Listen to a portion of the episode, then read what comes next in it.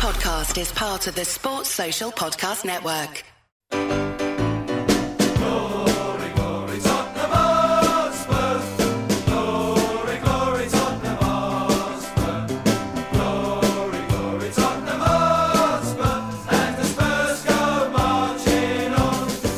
Well, Spurs fans around the world, welcome to another Spurs show. It's Theo Delaney speaking to you here in North London, a rather sombre place.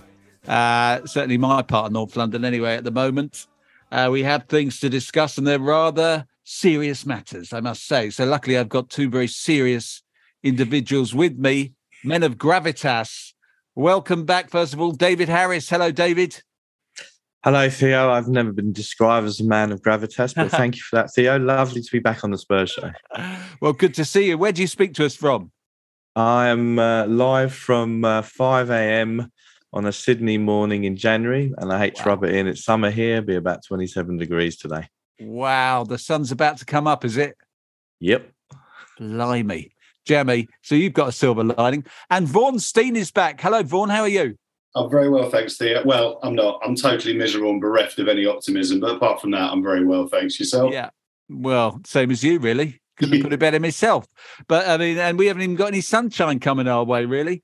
Well, gentlemen, of course, everyone who's listening to this will know why we're so down in the dumps, because yesterday, I would say, personally, for me, the worst display of the season, certainly in the Premier League by Tottenham Hotspur. And the upshot was a really poor home defeat against a mediocre Aston Villa side, 2-0. I mean, Vaughan, were you there? I was, yeah.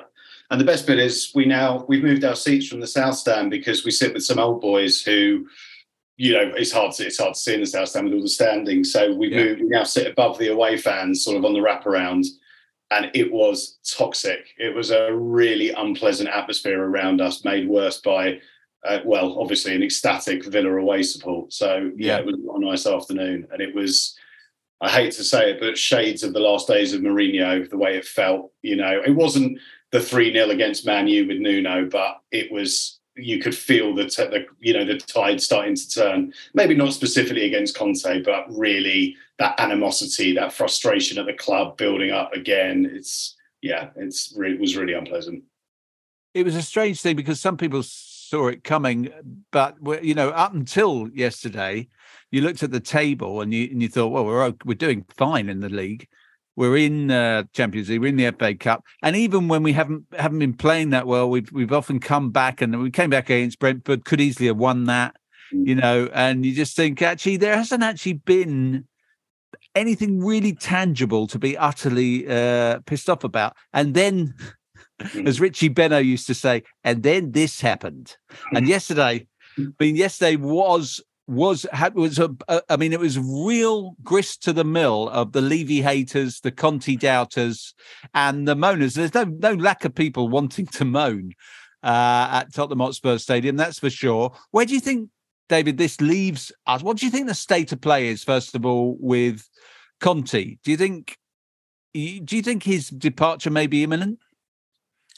Look, I'm no lover of Levy. And I've been on the Spurs show on and off for a few years, and I've often said that. I think Conte is the best manager that ENIC have ever hired. Look across, you know, from your Jacques Santinis to your AVBs to your Poches and Mourinho, it's the full range. He's the best manager that ENIC have ever hired. And, you know, this is not a surprise to be where we are now, because look at the deal that was structured when we signed him, which was an 18-month deal, and I believe that the club had an option to extend by 1 year. So we know what Conte's about. He's like Mourinho as well. He's your short-term 2 to 3 years before they blow up kind of manager who will or is meant to deliver you a trophy, may not play in the traditions of our club, but that's okay as long as he delivers you a trophy.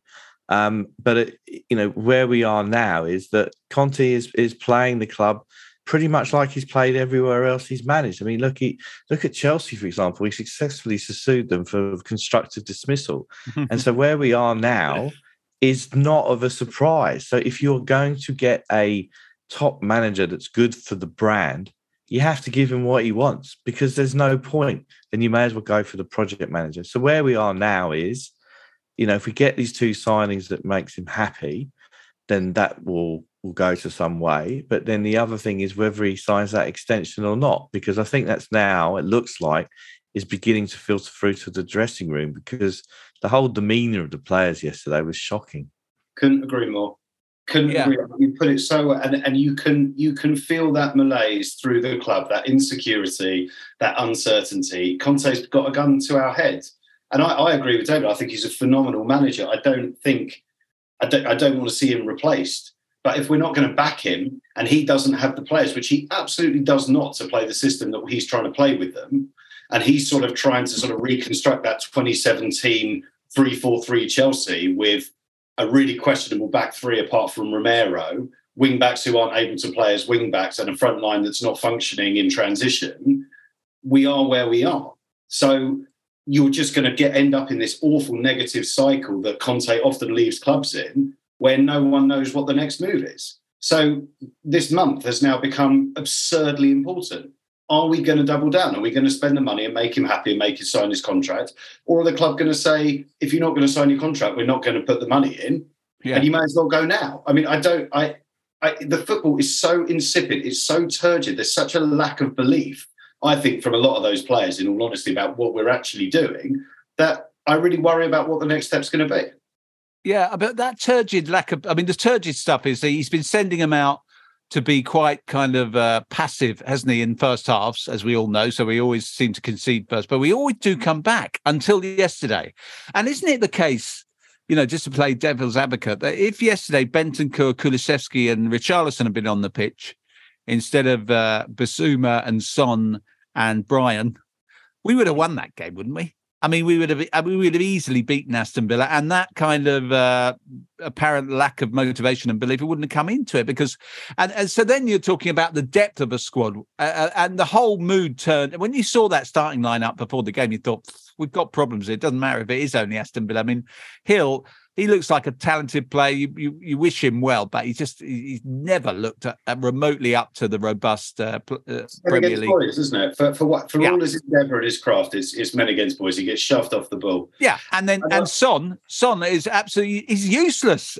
He's gone useless. Let's tell it like it is. He's one of the best players we've ever had, and he'd probably be in the squad of the best Premier League players we've ever had. And right now, I don't think there's a Premier League team anywhere that would pick him on form. Is that bad?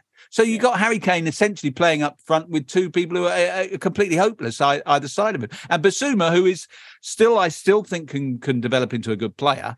He's, I mean, Bentancur, it's a world class all round midfield player, and Bissouma at the moment is way off that. So you do have to think it could have been very different yesterday without the injuries, which is so often the way, isn't it?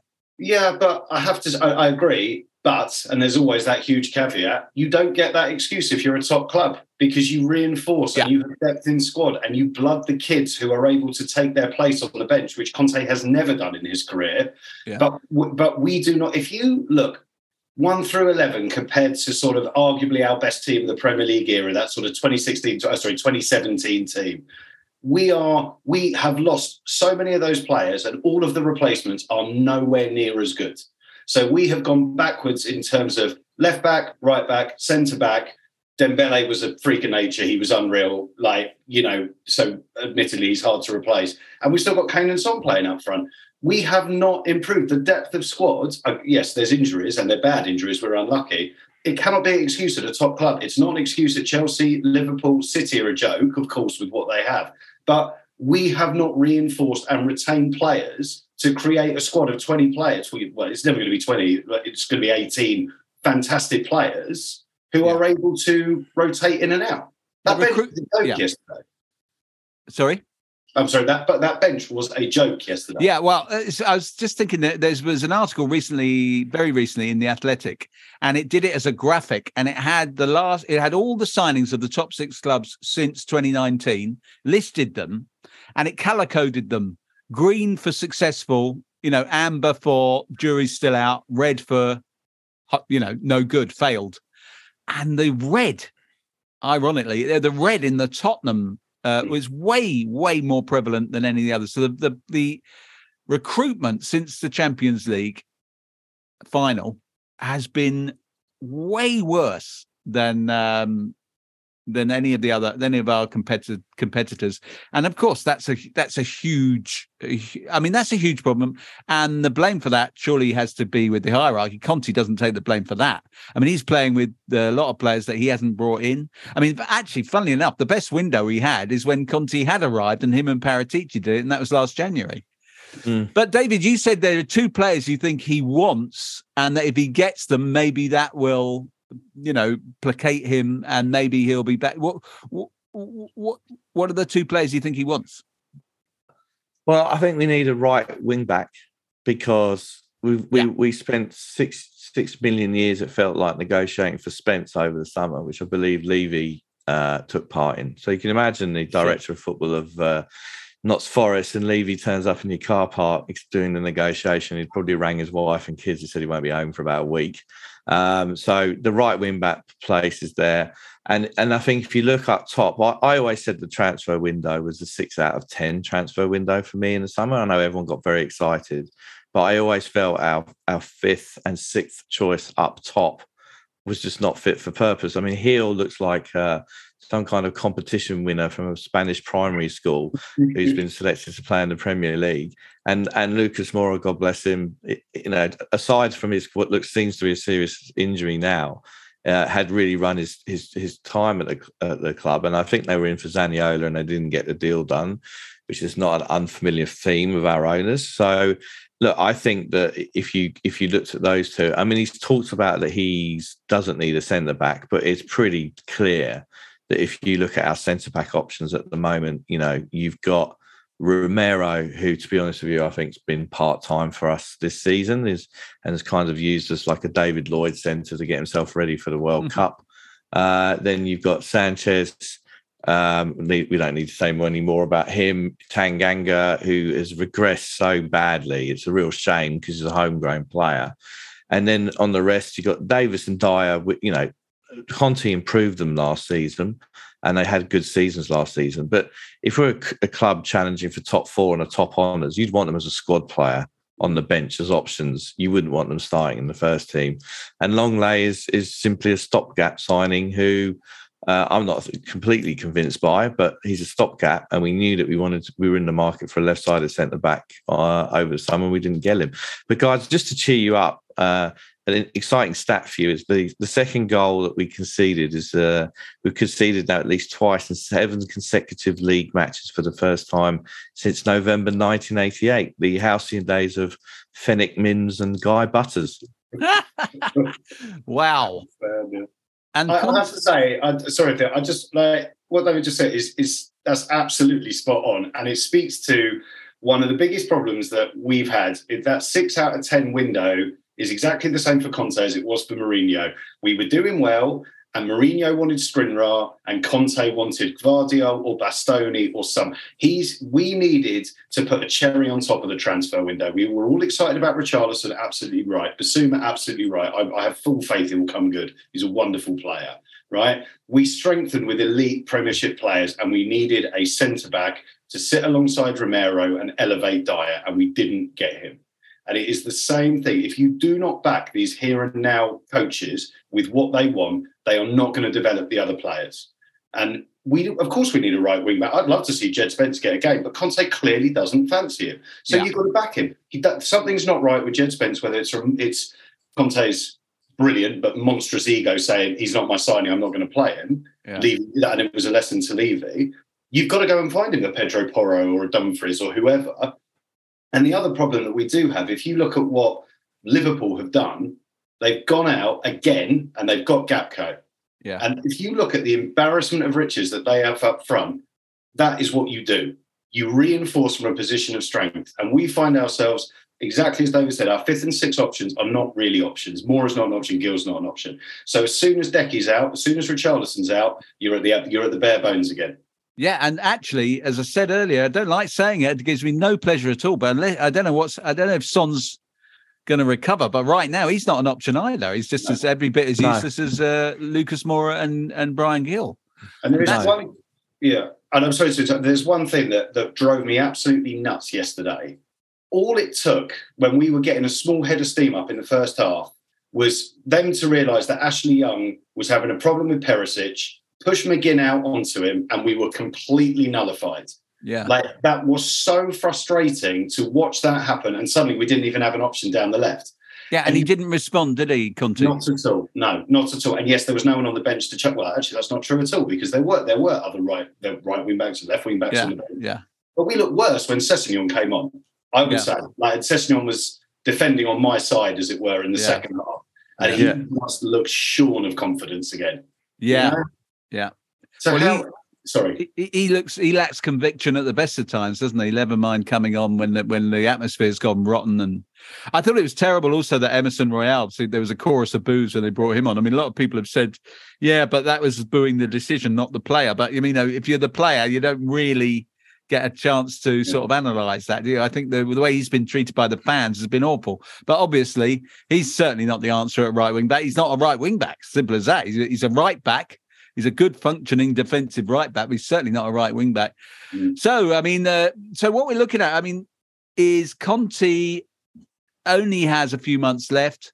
If we buy the players he wants, we'd have to spend presumably best part of 150 million to get, I mean, at least to get a really good attacker and a really good right wing back, a really, really top ones, prize them away from their existing employers in January.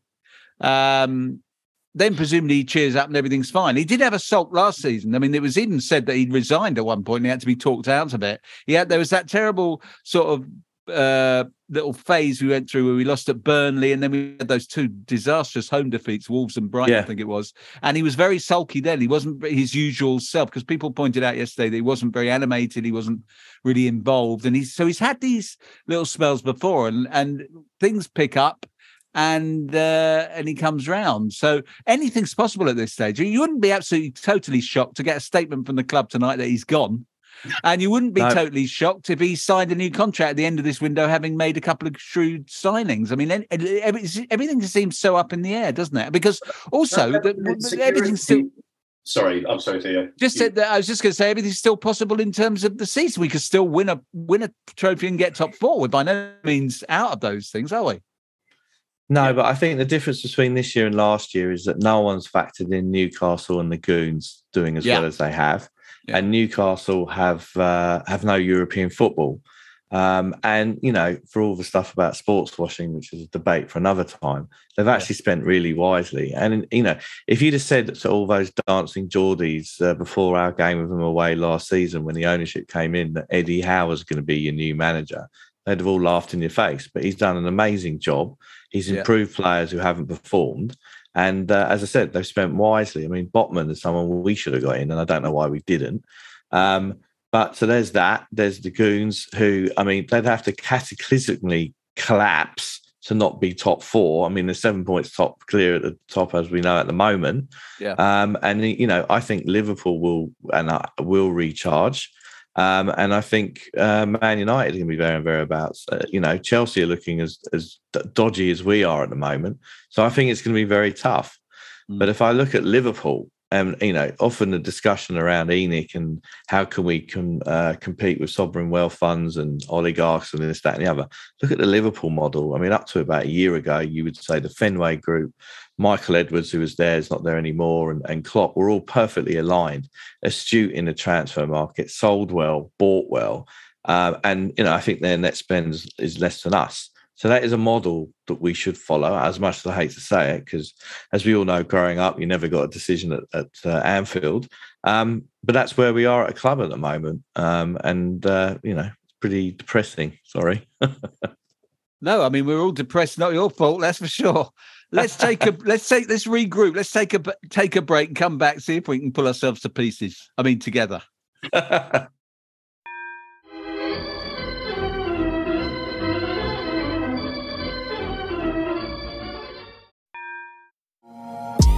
Whistleblowers Daily is a bite-sized podcast that goes out every weekday of the football season. Join Mark Smith and a rotation of guests as they give you all the headlines plus some concise opinion on each, arming you with all the up-to-date football knowledge you need to get through your day.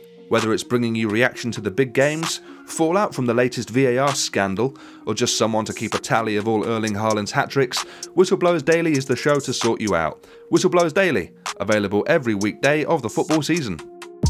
Search for The Whistleblowers, wherever you get your podcasts. And we are back, and before we continue with this rather sad discussion, let me remind you that our monthly London live shows are up and running. If you sign up and join us at season.spursshow.net, you can bring a guest and join us in these brilliant shows in intimate surroundings. We've got, on January the 25th, Jerry Armstrong, who is one of football's great storytellers. Served us well at Tottenham Hotspur, played for a number of other clubs, of course, made himself a global superstar in the 1982 World Cup. And as I say, he's quite the raconteur. So really looking forward to meeting him. That's January the 25th. So go to season.spursshow.net if you want to come along to that. Always a good night, those ones. For premium content, including a daily news show, ex-player interviews, and original documentary series on Spurs, go to patreon.com/Spurs Show and support our show in the process. And do follow us on Facebook, Twitter, and Instagram. And please leave us a nice review on iTunes. It really helps to spread the word. Right. What do you make of, before we move on, we're going to talk about the Palace game, which suddenly looks like quite a foreboding prospect. But before we do that, what do you make of it? I thought it was interesting that I think it was in the second goal went in. You know, as you say, it went so toxic, the atmosphere. And the South Stand, I don't know if it was coming from anywhere else, started singing, Daniel Levy, get out of our club, and we want Levy out. And I wonder, I was just thinking, well, Daniel Levy, I sit in the West Stand, and so Daniel Levy's somewhere below me on the hallowed middle tier, you know. And I'm thinking, what must he make of that? Because, you know, I mean, he must think, well, we've gone 2-0 down in a game and suddenly they want me out. I've been here 20 years. I've built the best training ground in the world, the best stadium in the world. We're hardly ever finished out of the top six in that time. We've got to a Champions League final. We're contenders. We're always talked of it as part of the big six. We weren't when I took over. No way. And we are, you know, so, and then we go 2-0 down at home to Aston Villa and they're shouting, Daniel Levy, get out of our club. I mean, do you think it's, I mean, again, I'm, in a way I'm playing devil's advocate, but do you think it's fair, David, that people have had enough of him? Well, I've had enough of him a long, long time ago. Right. So there's nothing to do with going 2-0 down. Nah. Before a sunny morning in Sydney yesterday morning, and I'm sat there watching and thinking I'm going to be in a rather bad mood all day long. At least you guys got to go to sleep. Look, you know, the reality is that with Daniel Levy and ENIC, it's been a situation where they've been in charge for over 20 years and we've won one trophy. Now, we all remember the fun days of the 90s. At least we managed to collect a trophy, two trophies in that decade, in 91 and 99. We saw some absolute dross, but you know, we also saw the likes of Sheringham, Klinsmann, et al. Look, in terms of the club itself, you can't argue that he hasn't moved on the club from Sugar, but that's not a difficult benchmark. But he's been there for 22. They've been there for 22 years, and what I find very troubling is around the fact that, you know, if you look at his record of appointments in that reign, you look at, you know, in terms of directors of football and managers, and the record is not a very good one. And there have been times, I could name you at least 2 to 3 times where we had a real opportunity to kick on with some investment on the pitch, and they don't do it. You know, we all remember the Sahar Nelson window when we were near the top of the league. We all remember with Poch not really signing anyone for 18 months. When you had City and Chelsea in transition, and we were an attractive place to go to. And here we are now. I mean, I think the last time I was on this on the show was doing the end of season review with Mike, and there's such a great optimism that we sneaked into 4th place. You know, we've got Champions League football to offer. We've got the stadium full, and we just haven't really kicked on from there. And again, as I said, back to what we talked about before, it's the same old, if you get a trophy manager in who's combustible and will be 2 to 3 years, you back them and you listen to what they say. And, you know, we've got a great stadium, but, you know, it's clear that we're getting revenues in. We'd love to get an NFL franchise, it would appear. We're putting on these gigs, boxing and all the rest of it. And from all our days of when we went to start going to Spurs, where we are now, it's unrecognisable.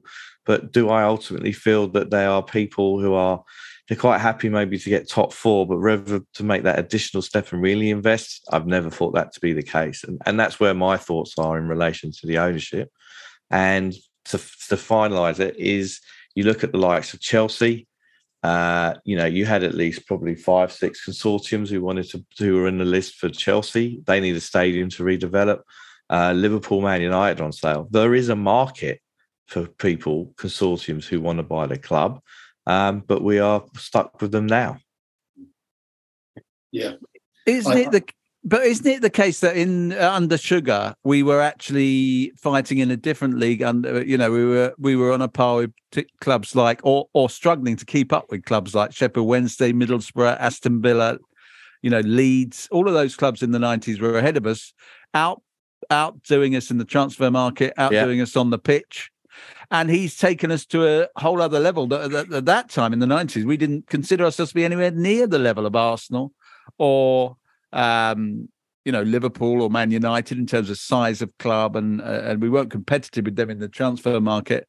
And, you know, Chelsea, you talk about Chelsea, they were fattened up by a crazy one guy turns up and just transforms them from also-rans into a massive mega club. This is exactly what's happening now with Newcastle, and it's happened to Manchester City as well. But if you look at the clubs that we've competed with, people say, yeah, well, he should have done all those things with the Premier League money.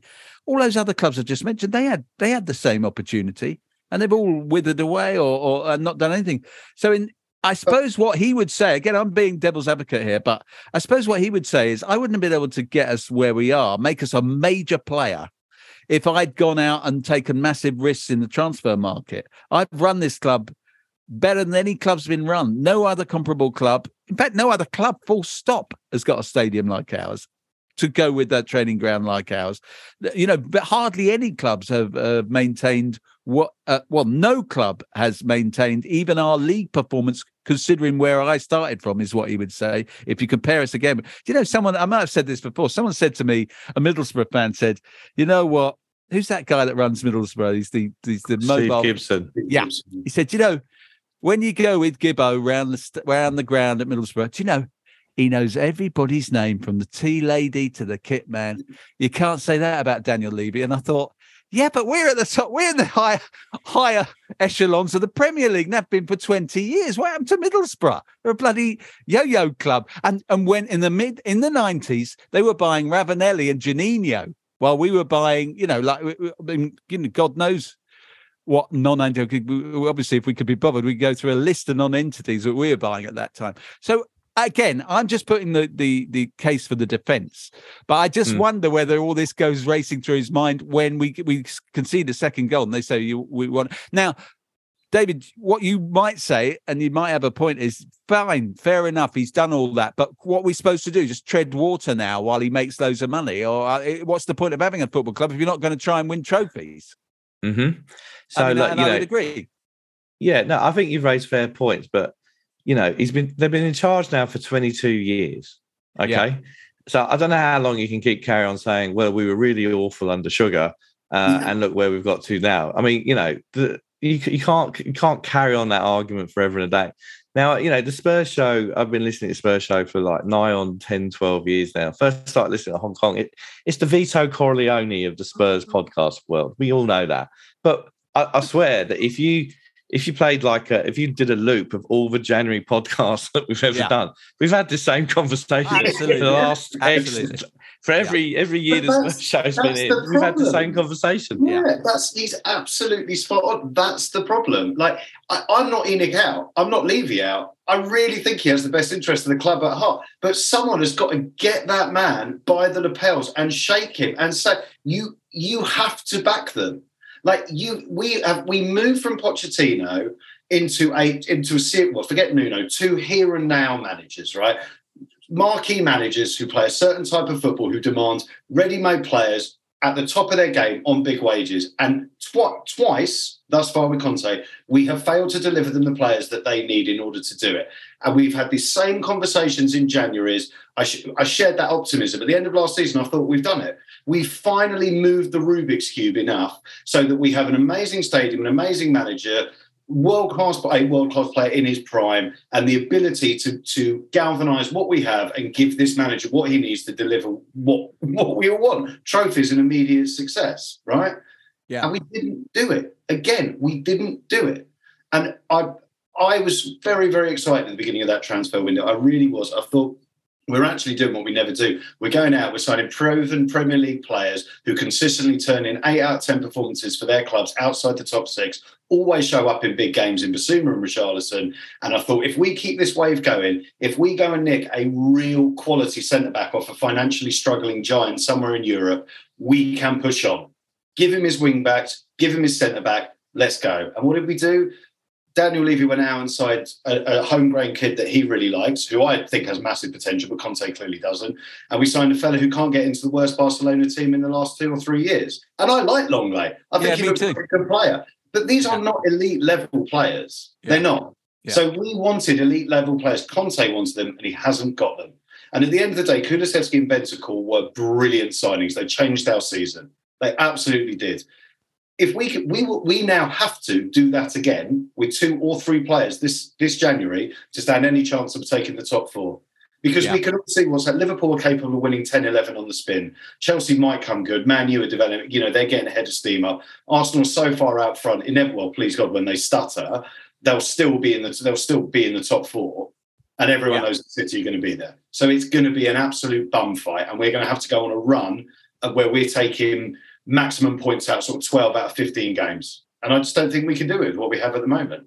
And no, you look at last January, we got in Kulusevski and Bentancur. I'm pretty damn sure we got them in the last week of January. Yeah. And the big announcement of the other part of January was announcing that we're going to build a cinema and some new housing, which was such a tone deaf announcement.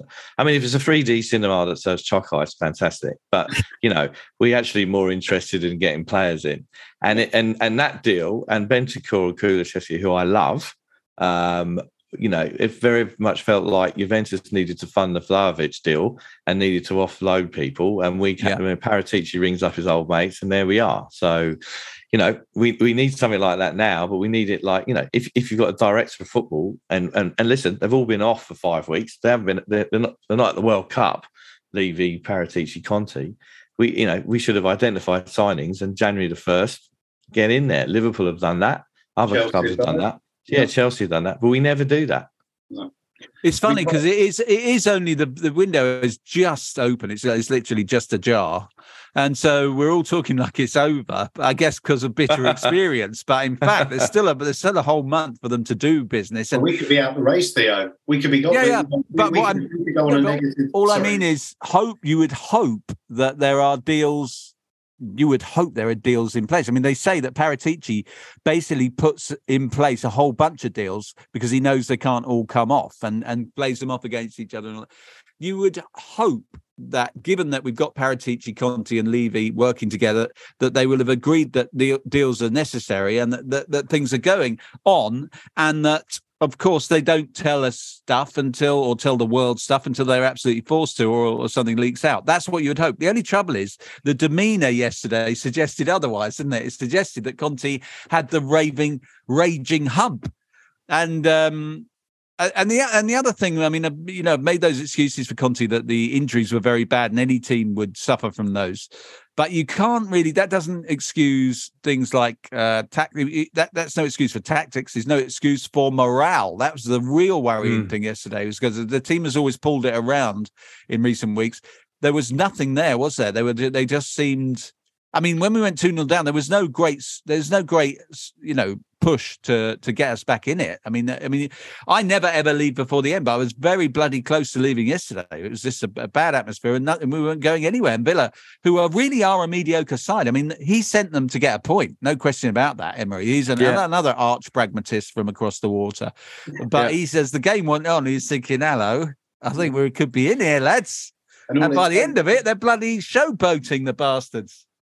I mean, that's the worry. When you're playing that badly, all it takes is the Hugo mistake so they've come for a point, they're taking a speculative shot at the beginning of the second half, Hugo spills it, and the whole game changes. And Emery, you saw the wonders he did at Villarreal with a mediocre squad. He knows how to get the best out of players. Yeah. And they've made themselves impossible to break down. And I have to say, what drives me insane is we are supposed to be this dominant home team with 60,000 fans roaring us on. And we are sitting back against a Villa team who are one of the worst I've seen in a long time. They are truly mediocre. Yeah. Playing a low block and trying to hit them on the break. You're like, we should be dominating these teams. We should be applying our football philosophy to them, not sitting back after 20 minutes waiting for them to make a mistake to try and spring Kane again, because it's not working. It's not. Maybe he would say, Conte, that, it wasn't working because we just didn't have the players on the pitch yesterday to do that. But trust me, I've won titles in 3 countries. It works when you've got the right wing backs and the right forwards, because when you break with those players, you're devastating. And we have seen it when we've had better players on the pitch, but we've never had, as we're all agreed on, it's becoming like it's one of the great Tottenham refrains. We've never quite had... Well, certainly not even quite. We've never had the wing backs he requires, and this thing about him is, as we know, he doesn't change his tactic. He only has one way of playing, and like you say, so this is a manager we got. We were fortunate to get him. This is a manager who requires ready-made players to succeed, and he particularly requires top wing backs to succeed. So, if you're Daniel Levy, what is the point of hiring him unless you give him those things? That's the thing, isn't it? And the trouble with him, Levy, is he can't help himself. He cannot help himself from saying, "Oh, I just don't feel good about spending that money." No, he's always done it, and here we go again. Maybe, but as I say, it's only January 2nd. I mean, you know, but there may be in the pipeline. But we're basing this. We've seen the MO. We didn't get Škriniar. We signed Joe Roden. We didn't get Bastoni or Guardiola, or maybe we never stood a chance to them. But we didn't go out and sign someone else. We went out and picked up Longley because he was cheap and available. Yeah. The MO is there, unfortunately. We are. I think I like to think that Spurs fans are intelligent enough as a collective to be basing this stuff on precedents set in the past, right? And we've seen it over and over again. As Dave said, you go back to the Nelson and Saha window. Yeah. And actually, if you look at Liverpool, who obviously are the shining example, they've run their club well enough to get much better recruitment overall in recent years. But they've also, and they've spent, comparable amounts of money net to us, perhaps less even. So there's that. But crucially, when they've really needed to go in and make a massive statement signing and spend whatever it took, they've famously done it, and they've reaped the rewards. Yeah. They've done it. They've always done it. I mean, Gakpo they've got here. They haven't just got him. They've got him because he's good and they wanted him, but they've got him to get him from Manchester United. And they did exactly the same last January with Luis Diaz, didn't they? When we looked poised to get him, they just said, no, we can't allow that. We'll go in. Whatever it takes, if it takes another 10, 15 million, it's worth doing. And those are the things that we don't do. And you could say, well, I mean, you could say if you're making comparisons with City or Chelsea or Newcastle now, well, but we can't compete with that. But with Liverpool, we are comparable. Yep. I mean, you look at our matchday revenues, you look at the size of our ground, you look at... Liverpool are only bigger in the sense that they, because of their success over the last 30, 40, 50 years, they are a bigger global brand, so they have a bigger global support. In every other respect, we are comparable with them and should be. So we are being outmanaged. No, I don't mean by the team manager, I mean upstairs. I think one of the problems with Tottenham is it's like a feudal or an autocratic system. There's no real board. There are no real shareholders. There's one guy who makes all the decisions, and he answers to only one other guy. That's it. And I always think sometimes that's brilliant for us, because if we want to build a stadium, we don't have to go through all. You don't have to discuss it and stroke our chins and make a load of shareholders happy or the board happy. Once they've decided between them they're going to do it, they do it. And that is fantastic. Let's build the best stadium in the world. Go. But also, the trouble is that there's nobody around Levy to advise him and to mitigate for the things he's less good at. That's right. That's the problem. And no one's going to tell him anything that he doesn't want to hear. Well, that is the big problem. And has been for a while. I mean, you had someone like Paul Mitchell in, who I think oversaw that window that we got Sonny in, Toby in, and made some really good signings. Yeah, even Kevin Vimmer looked all right for a year, right?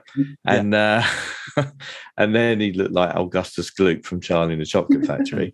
But the reality is, and then you had this guy from Swansea, Trevor Birch, I think his name was. He was in literally for 3 months and he now runs the Football League. And they never hang around. They never hang around. They never hang around. Because it's too difficult to work for. Yeah, that's a massive issue because you, for any successful organisation, you need to have people challenging each other. Yeah. You even, you know, heaven forfend, employ people who are more intelligent than you. Imagine that. And then you listen to them, they challenge you, and off you go. But that's always been the issue. But, you know, with the stadium thing, let's not forget, we spent a lot of money trying to get West Ham's ground where they are now. There was all of that. Yeah, and we wasted a lot of money on that, which we obviously would never get back, and that's obviously been charged to the club. And that's the problem. You have to have people around you who are going to challenge them, and it very much feels like, and the perception to me of the governance and this, that, and the other is there's no one to challenge him. And I saw an email from the Supporters Trust today, who do a great job. Yeah. And now that the club have finally submitted plans for the fan advisory board, the fan rep. Remember how that was promised at the end of the season when Mike Mason was in temporary charge? I think it was 2021. Yeah, that was going to be the season. Yes, right. After the Super League debacle, it promised a fan rep on the board. And now some 18 months later, it's the first bit of news I've seen about it since then. So he needs to be challenged. The issue there with Levy is he never gives an interview to anyone independent. It all goes out on the Spurs channel, which is fine. But he needs to be more held to account. And that, I think, with all that stuff bubbling under the surface, we've seen little outbreaks of it over the years, the United game, Nuno's last game, that Norwich Cup game when we lost on penalties and Dyer went into the stands. That's when it bubbles to the surface and there's discontent, and then it's aimed at ENIC and Levy under those conditions. I would also just build on that, because there is a fundamental issue with Levy and about not learning from his mistakes, right? So if you look at that lot down the road, right, they have binned out players who were causing problems, even though it cost them a fortune, who weren't delivering in Aubameyang, in Lacazette. They let Ramsey go. They have learned from their mistakes, and they are reaping the rewards of it. Right? They have gone through a series of transitional phases to get where they are now, and it's miserable. And we're all more miserable because they're sitting at the top of the tree. Yeah. But the fact is, they spent a lot of money, and some of it went straight out the door. But their recruitment has been on point. I saw the same graphic that you saw, Theo, that Athletic article, and their list of signings are green, green, green, green, green, apart from that, right? Like, that has come from accepting you're wrong, listening to advice around you, learning from your mistakes, and putting together a squad capable of challenging. We have not done it. We haven't. He's not listening to people around him, and again, he's not learning from the mistakes that we've made in the past. He keeps repeating them. Yeah, and you kind of think, well, if it was more fundamental to the business, the result of these mistakes, he might be more inclined to do something about it. But while he's staying in the top six and the money keeps rolling in, and, you know, it's not that much of a problem. It's not like he's existentially threatened.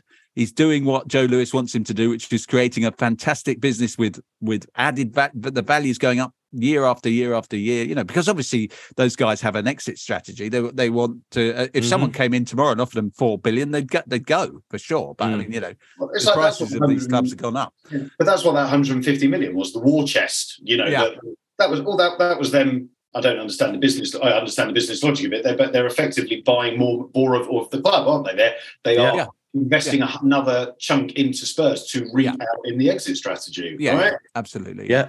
The only thing I would counter about Levy that I do truly believe is I do believe he is desperate to win trophies for this club. And I actually think the appointments of Mourinho and Conte have shown that.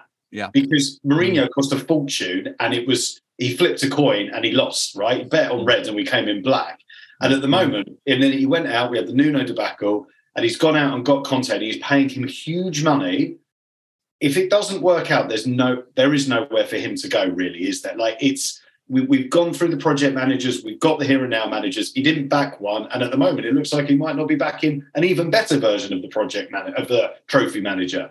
Yeah. So I do think he's trying. I just don't think he's putting his money where his mouth is in quite the way that you have to with these managers. Yeah. You've got to go and pay the premiums, get who they want.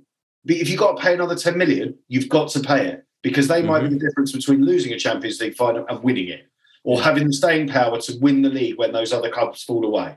That's the difference.